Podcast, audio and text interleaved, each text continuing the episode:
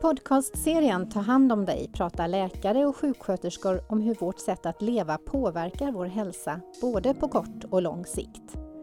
Det bästa är ju att tidigt i livet tänka på hälsan och ta eget ansvar för att undvika risker.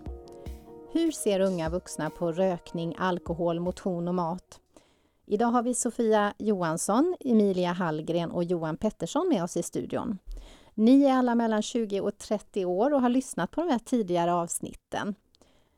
Tänker ni på hur jag tar hand om mig själv idag kan påverka hur jag mår om 30-40 år? Vad säger du Emilia? Eh, jag tänker väldigt mycket på det. Och jag är väldigt medveten om när jag gör bra val och när jag gör dåliga val. Och vad kan det vara? Ja, ett eh, dåligt val som jag gör varje dag är att jag röker. Ehm, jag har också väldigt stor respekt för alkohol. Ehm, och eh, ja, jag är ganska medveten om när jag, ja, när jag gör någonting och eh, jag kan tillräckligt mycket för att kunna avgöra risker och mängder och så. Sofia, du är 26 år idag. Tänker du på vad du stoppar i dig eller hur du lever idag kan påverka dig om när du är 60 eller 70? Så långt fram tänker jag inte, eh, faktiskt.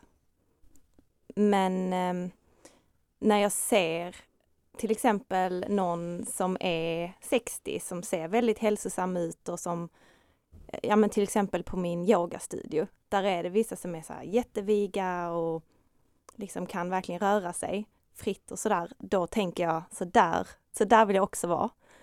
Um, men jag tänker kanske inte att de valen jag gör när det gäller eh, saker som är lite sämre för mig, att det kommer påverka mig så långt fram.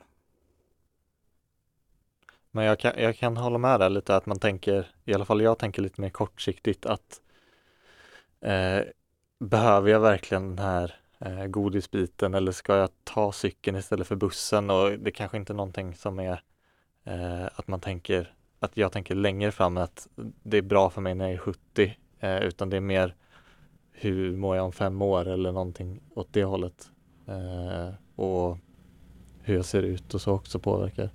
Vi lever ju ett ganska utseendefixerat samhälle. Det är viktigt hur man ser ut som du säger Johan. Mm. Är det en drivkraft för att ta hand om sin hälsa tror ni? Det Eller? tror jag. Mm. Absolut. Det, det är det enda som är positivt med det. Om du tar hand om dig själv för att du vill se bättre ut så gör du en hälsovinst.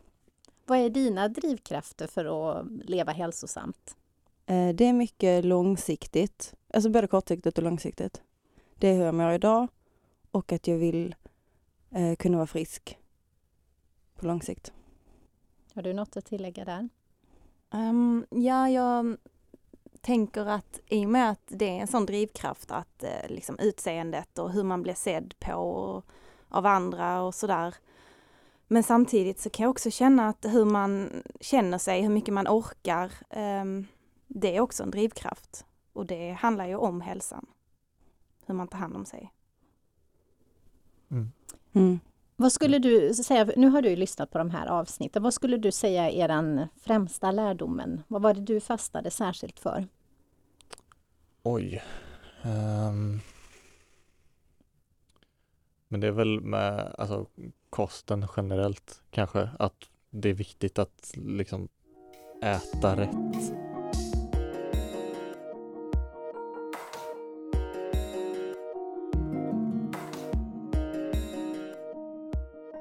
Var det någon kostrekommendation eller något vad det gäller vad vi stoppar i oss som, eh, som du fastnade för? Ja, jag fastnade för att, eh, att ett eh, tips var att kolla efter det gröna nyckelhålet i affären. Och det känns inte så svårt faktiskt, för det är rätt så mycket, många produkter som har det nyckelhålet och att så länge man håller sig till den maten så kan man tänka sig att det är hälsosamt och att det är bra mat. Så det tyckte jag var ett bra tips. Jag tror det är ett väldigt, eh, det är ett väldigt enkelt sätt eh, att titta efter något nyttigt och kolla efter en etikett. Eh, jag tror på lång sikt om man vill eh, förstå sig själv och vad man mår bra av och förstå kost så får man liksom, vilket också är ganska kul, lära sig vad saker innehåller och vad som händer vid upphettning av mat, eh, när saker, vissa processer som livsmedel har genomgått, näringsvärde och liksom skapa sig en uppfattning om vad behöver jag för vitaminer och mineraler varje dag, vad finns det för olika fetter och vad mår jag bra av? Man pratar om tallriksmodellen Ja, i det här avsnittet. Är det något som ni är bekanta med eller är det Det är en klassiker. Ja, det är Ja. verkligen en klassiker. Något man hör på hemkunskapen, eh, låg och mellanstadiet framförallt. Mm. Mm. Men då var den ju annorlunda. Nu finns det ju två tallriksmodeller. Enligt, Precis. Ja. Mm. Och det visste inte jag faktiskt. Kan du kort be beskriva dem? Ja men eh, det är en tallriksmodell för om man är sitta, sit, stillsittande Mm. eh, och en om man är aktiv. Eh, och de ser olika ut. Liksom mängden sallad och kolhydrater tror jag är det som är största skillnaden. Så om du lever ett stillasittande liv så ska du äta mer sallad och mindre kolhydrater. Ja, halva tallriken sallad. Men, men samtidigt är det bra att göra en eh, tallriksmodell för, för stillasittande och icke stillasittande eh, och inte mer uppmana att kanske ut och träna och, och liksom leva hälsosamt istället för att ha eh, uppmanat ja, men fortsätt sitta still, fortsätt eh, ta det lugnt och du kan bara äta den här kosten istället. Det är någonting som man kan fundera över. Hur, på, hur påverkade är ni av sådana här dieter? Det kommer ju trender i det här. Det är 5.2-diet och det är LCHF. Är det något som man snackar mycket bland unga om? Det har väl varit större än vad det är nu. Jag känner mig inte påverkad på samma sätt som jag har varit tidigare när jag var yngre.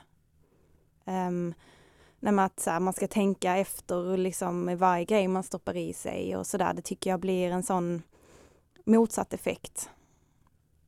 Hur menar du då? Att det blir en, ehm, en, liksom, en ångestgrej kring mat som är fel.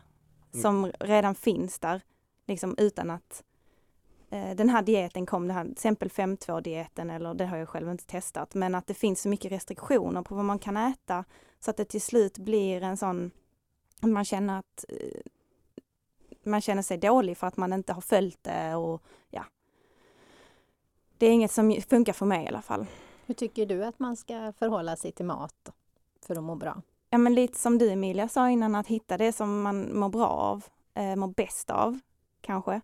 Um, hitta vad man själv tycker är gott och vad man gillar att laga och vad man, ehm, ja vad man mår bra av.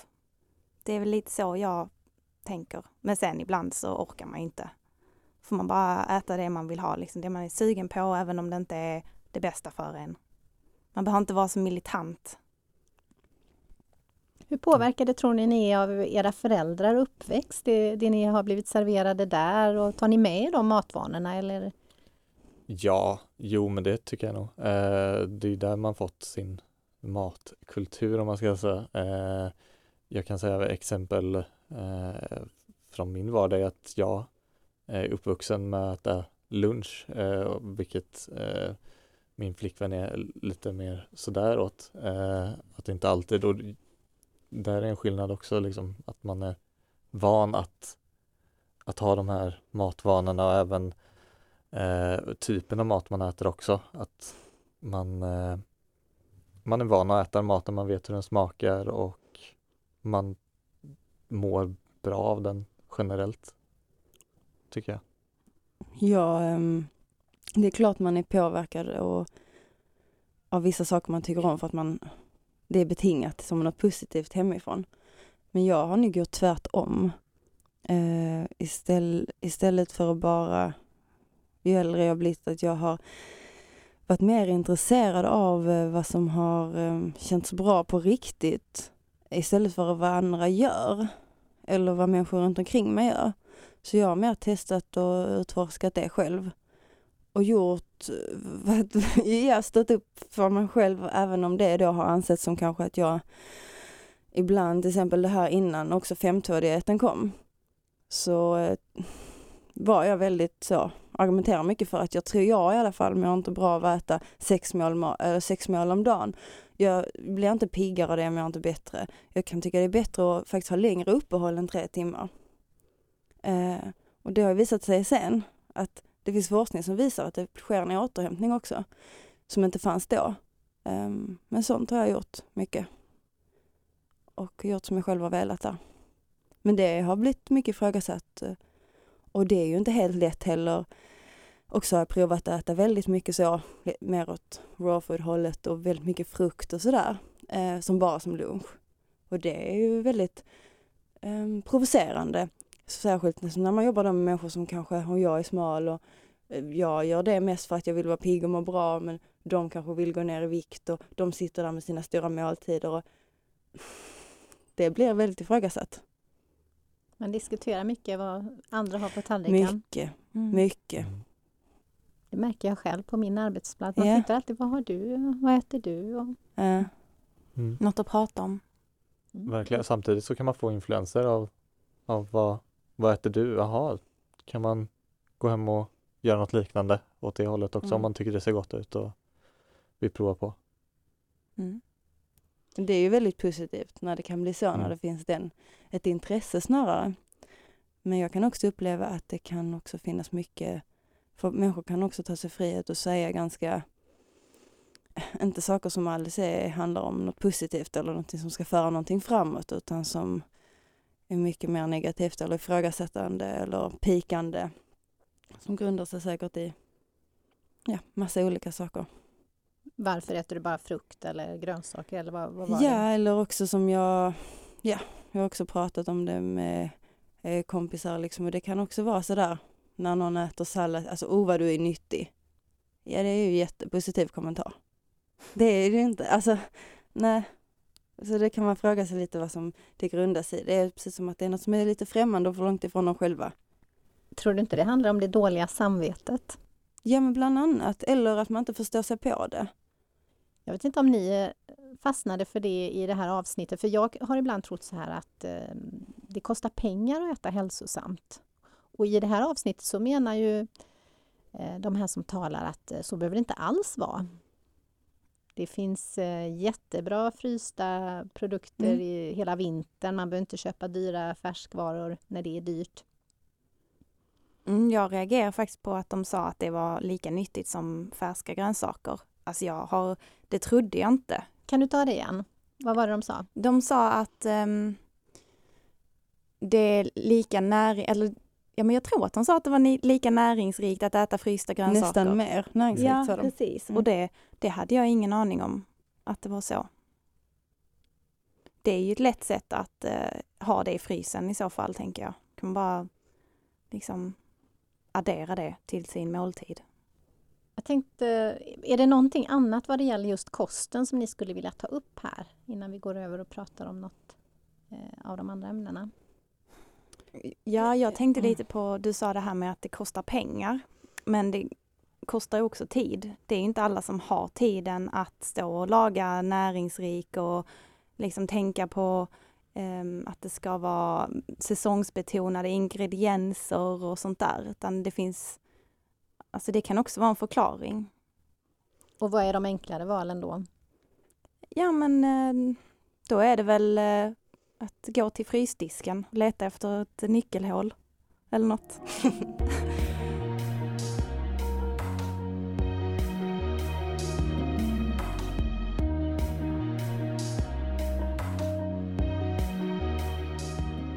Ja, eh, jag tänkte vi skulle prata lite om alkohol. Man säger ju i de här programmen att ungdomar dricker mindre i den här generationen än tidigare. Eh, hur ser det ut för er eller vad, vad märker ni av det här? Vad, hur är ert förhållande till alkohol?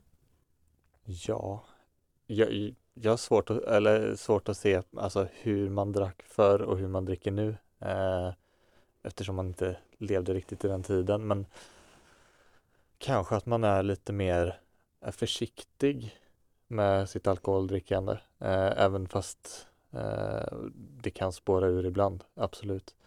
Men eh, att man tänker på det på ett annat sätt. Eh, och att man är noga med att eh, inte dricka för mycket och även ta in vatten i, i bilden också. Och när du tänker att du ska vara försiktig, vad, vad är det som gör att du tycker det kan vara viktigt?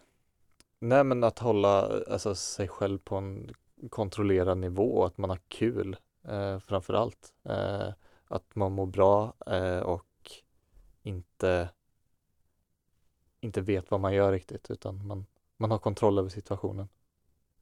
Um, ja, jag eh, uppfattar det som att det är mycket mer utbrett förhållningssätt, eh, eller ett mycket mer um, liberalt förhållningssätt till alkohol i vår generation. Vilket motsäger detta ju, men det de säger i det här avsnittet är ju att vardagsdrickandet har ökat. Ja, det var det det inte dricker skulle... så mycket, men man dricker ofta. Men jag tycker ändå att vad som når mig liksom också via sociala medier, så jag tycker folk lägger upp bilder väldigt ofta med ett glas i handen. Det är precis som att det är en bra bild då. Så upplever jag det. Så att, eh, att det skulle finnas ett sånt väldigt, väldigt måttligt och distanserat förhållningssätt bland vår generation. Det upplever jag inte, men det är jättebra om det är så. Men om, om du tittar på de som du har i, i din omgivning, hur skulle du beskriva hur ofta och hur mycket? Ja, alltså som när det är fest eller om man kanske går ut och äter eller gör något extra trevligt på en vardag. Ungefär så. Har du någonting Sofia du vill? Nej, jag håller med. Det, det finns ju något destruktivt i liksom ett eh, för mycket drickande av alkohol. Um, och den tycker jag inte att jag upplever bland min umgängeskrets nu för tiden. Um, utan det blir som du sa, att det, ja, på helgerna och när man gör något trevligt, kanske om man ses, ta ett glas vin. Lite där har, har jag hamnat i alla fall. Ja, det blir mer att man ses över eh, ett glas vin eller en öl eller någonting och sitter och pratar. Det blir liksom samlingspunkten. Eh, och då behöver det inte vara i några stora mängder utan man har ett glas vin eller en öl och sitter och pratar och har mer trevligt. Mer än det här Mm. fest, festandet. Det kanske är lite när man är ännu lite yngre än vad ni är. Och det sägs ju i, i programmet här att det kan finnas ett samband mellan att man har druckit så mycket så att man har fått minnesluckor och att det, det sen skulle kunna vara en ökad risk för demens. Oj. Mm. För det är ju bland det värsta att vakna upp och inte veta vad man har gjort. Alltså det är en sån minneslucka jag kan känna igen sedan jag var yngre. Då drickandet ser ut på ett helt annat sätt för mig. Ehm, att vakna upp och inte veta liksom, oj, jag vågar knappt inte fråga vad som hände. Det är ju ingen, alltså den, den känslan vill man ju inte ha. Och då sätter man kanske inte sig själv i de situationerna nu för tiden. Men eh, Är det något man måste gå igenom själv för att... För min del var det så. Men sen kanske eh, andra människor är liksom eh, bara behöver höra det från någon annan och bara nej det där vill jag absolut inte. Men jag, att uppleva det själv gör ju så att man vet. Men det finns ju en annan aspekt av det också som togs upp i programmet, med, alltså mängden. Eh, och det, ja också så vi pratar om demens, alltså det påverkar kroppen också. Och det kan vara bra att lära sig det tidigt så man vet eh, så. Vilka organ som påverkas och varför de organen är viktiga. Och det kan jag tycka saknas, att det är så mycket mer fokus på att det kan hända dig någonting och du vet inte vad du säger eller vad du gör. Men du har ju också en kropp som ska hålla. Så man pratar inte om det på lång nej, sikt. jag, jag vet, nej, det är någonting som jag har lärt mig när jag blivit äldre själv. Ehm, för att jag har varit intresserad av kroppen och så. Men det tycker jag inte man pratar alls mycket om. Och Samtidigt det är minst ju- lika viktigt tycker jag. Samtidigt kan man ju tänka att om man är 17 år bryr man sig om hur man har det när man är 70. Nej, men då kan man ju också säga, förklara att det kanske inte handlar om hur du har det när du är 70. Utan det kanske handlar om hur du har det om 10 år eller hur du mår. Alltså man kan ju bli spritförgiftad. Det är fysiskt, inte psykiskt. Alltså, Det är lättare att relatera till något som händer imorgon än någonting som händer om tio år tror Mm. jag, särskilt när man är 17. Så därför är det lättare att bli, bli mer liksom upplyst av att okej, eh, minnesluckor istället för att veta okej det här händer med mitt organ. Ja, men jag tror samtidigt, så man inte underskattar heller eh, en person som är 13 eller 14, s- hur mycket de ändå bryr sig om sig själva. Jag tror ändå man kan bry sig om sin kropp och inte bara hur kroppen mår imorgon utan om en vecka eller om två, tre år också. Det skulle Mm. jag ha gjort om någon pratade med mig så. Mm. Nej, jag, jag är nog inne mer på det, det kortsiktiga spåret. Man, man ser lite för stunden och tar dag för dag mer i just alkoholdrickande och vad det har för konsekvenser. Om jag dricker för mycket idag så mår jag dåligt, imorgon. Ja, precis. Och sen så är det inte mer med det. Eller ja, det är det ju men man tänker inte, eller jag tänker inte så i alla fall. Man önskar att man kunde tänka mer långsiktigt som du gör. Mm. Absolut. Och nu i denna, när jag är 26, tänker jag mer så än när jag var 17. Jag antar att eh, ni som de flesta andra har sett eh, att det finns kompisar och så kanske som ibland dricker alldeles för mycket. Hur hanterar man det? Så gott man kan. tar hand om dem helt enkelt. Eh, ge dem vatten. Kan jag ta hem dem, lägga dem och liksom ge dem vätskeersättning och se till att de, de mår bra helt enkelt. Och Mm. inte springer iväg eller någonting. Nej, framförallt inte lämna dem utan Ja. vara hos dem och se till att de kommer dit de ska och stanna med dem där. Eller att det är någon annan som är med dem. Och sådär när du sa. Mm. Ja, se till att de kommer hem helt enkelt. Mm. Om de inte redan är hemma. Sku- Och, ja. Ja, om man vet också att det är en person som tenderar att dricka för mycket så behöver man inte föreslå en, en alkoholdate. Liksom. Man ska dricka. Kan man göra något annat. Du och jag och en vodka. Ja, ikväll.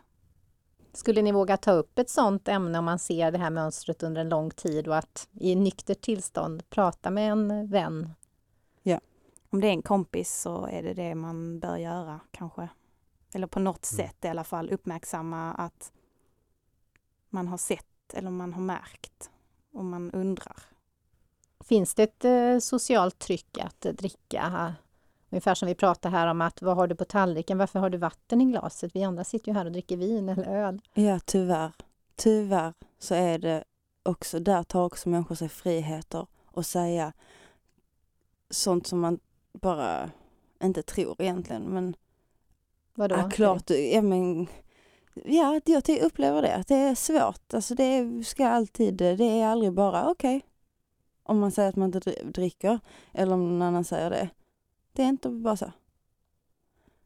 Det, så jag tycker det är väldigt eh, störigt, både med mat och med dricka. Liksom, att där kan det vara så. Ja, men klart du ska, jo klart du ska ha ett glas, ja, men du kan bara ta lite. Sånt kan jag faktiskt uppleva runt omkring mig ändå. Människor som inte är superunga utan ändå Vad får man lust att säga då? fula ord som jag inte ska säga här.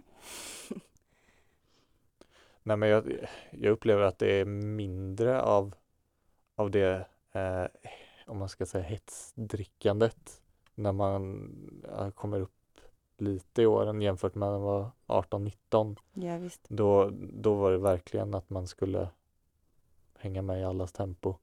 Men nu är det ändå förståeligt, på ett, enligt, i mitt umgänge i alla fall, att man tar vatten eller inte dricker någonting alls. Ja. Mm. Ja men absolut, alltså det är inte något som är hela tiden man möts av. Eh, jag bara menar att det ändå förekommer. Ja, absolut, det gör det. Men det är ju såklart mycket bättre än när man var yngre. Ja, alltså man behöver ju ofta ge en förklaring till varför man inte gör det normala. Och Ja. oftast så, eller när jag hade en period då jag inte drack eller ja, då räckte det väl med att jag sa anledningen en gång. Och sen fick förståelse. Och det tycker jag kan ändå vara okej liksom. Ja, ja, nu förklarar jag det. Mm. Ehm, så nu vet du, men eh, ja, låt mig göra vad jag vill. Lite så. Har ni något råd ni skulle kunna ge till några som är nästan sådär 8-10 år yngre än er vad det gäller det här? För att inte göra de där misstagen eller om ni nu själva har kommit till någon insikt om hur ni vill förhålla er till alkohol. Läs på, själv, läs på själv där också, skaffa dig kunskap själv och därefter gör dina val. Och ha respekt för att alkohol påverkar dig både fysiskt och psykiskt. Mm, ja, också eh, hetsa ingen annan utan Mm. ta det du vill själv eh, på en kontrollerad nivå. Läs på och känn efter. Vad, vad, vad, vill du? Um, du behöver inte göra som alla andra. Är det något särskilt ni vill eh, säga om eh, alkohol så här innan vi går vidare? Mm. Det är ett gift. Men det kan också vara trevligt. Alltså det är, man kan ta ett glas vin eller två och sitta och prata eller om man vill liksom, om man gör det i ett, när man är um, i, vad ska man säga, ett tillstånd då man kanske inte gör det för att man är ledsen eller för att få ut någon annan känsla eller sådär. För de sa i det avsnittet också att det förstärker ens grundkänsla, det man är i. Då är det liksom inget fel att ja, ha det lite trevligt och ja, göra det man vill. Jag skulle vilja säga det, det är ett gift som eh, smakar gott. Det var väldigt bra sammanfattat. Mm. Och med gift får man vara lite måttlig. Precis. I detta avsnitt av podcastserien Ta hand om dig har Sofia, Johan och Emilia diskuterat alkohol och matvanor. I nästa del fortsätter de att reflektera över sin relation till solning, fysisk aktivitet och rökning. Tack för att du har lyssnat! Mer tips och råd om hur du kan påverka din hälsa i rätt riktning finns på 1177.se. Där hittar du också tidigare avsnitt av Ta hand om dig.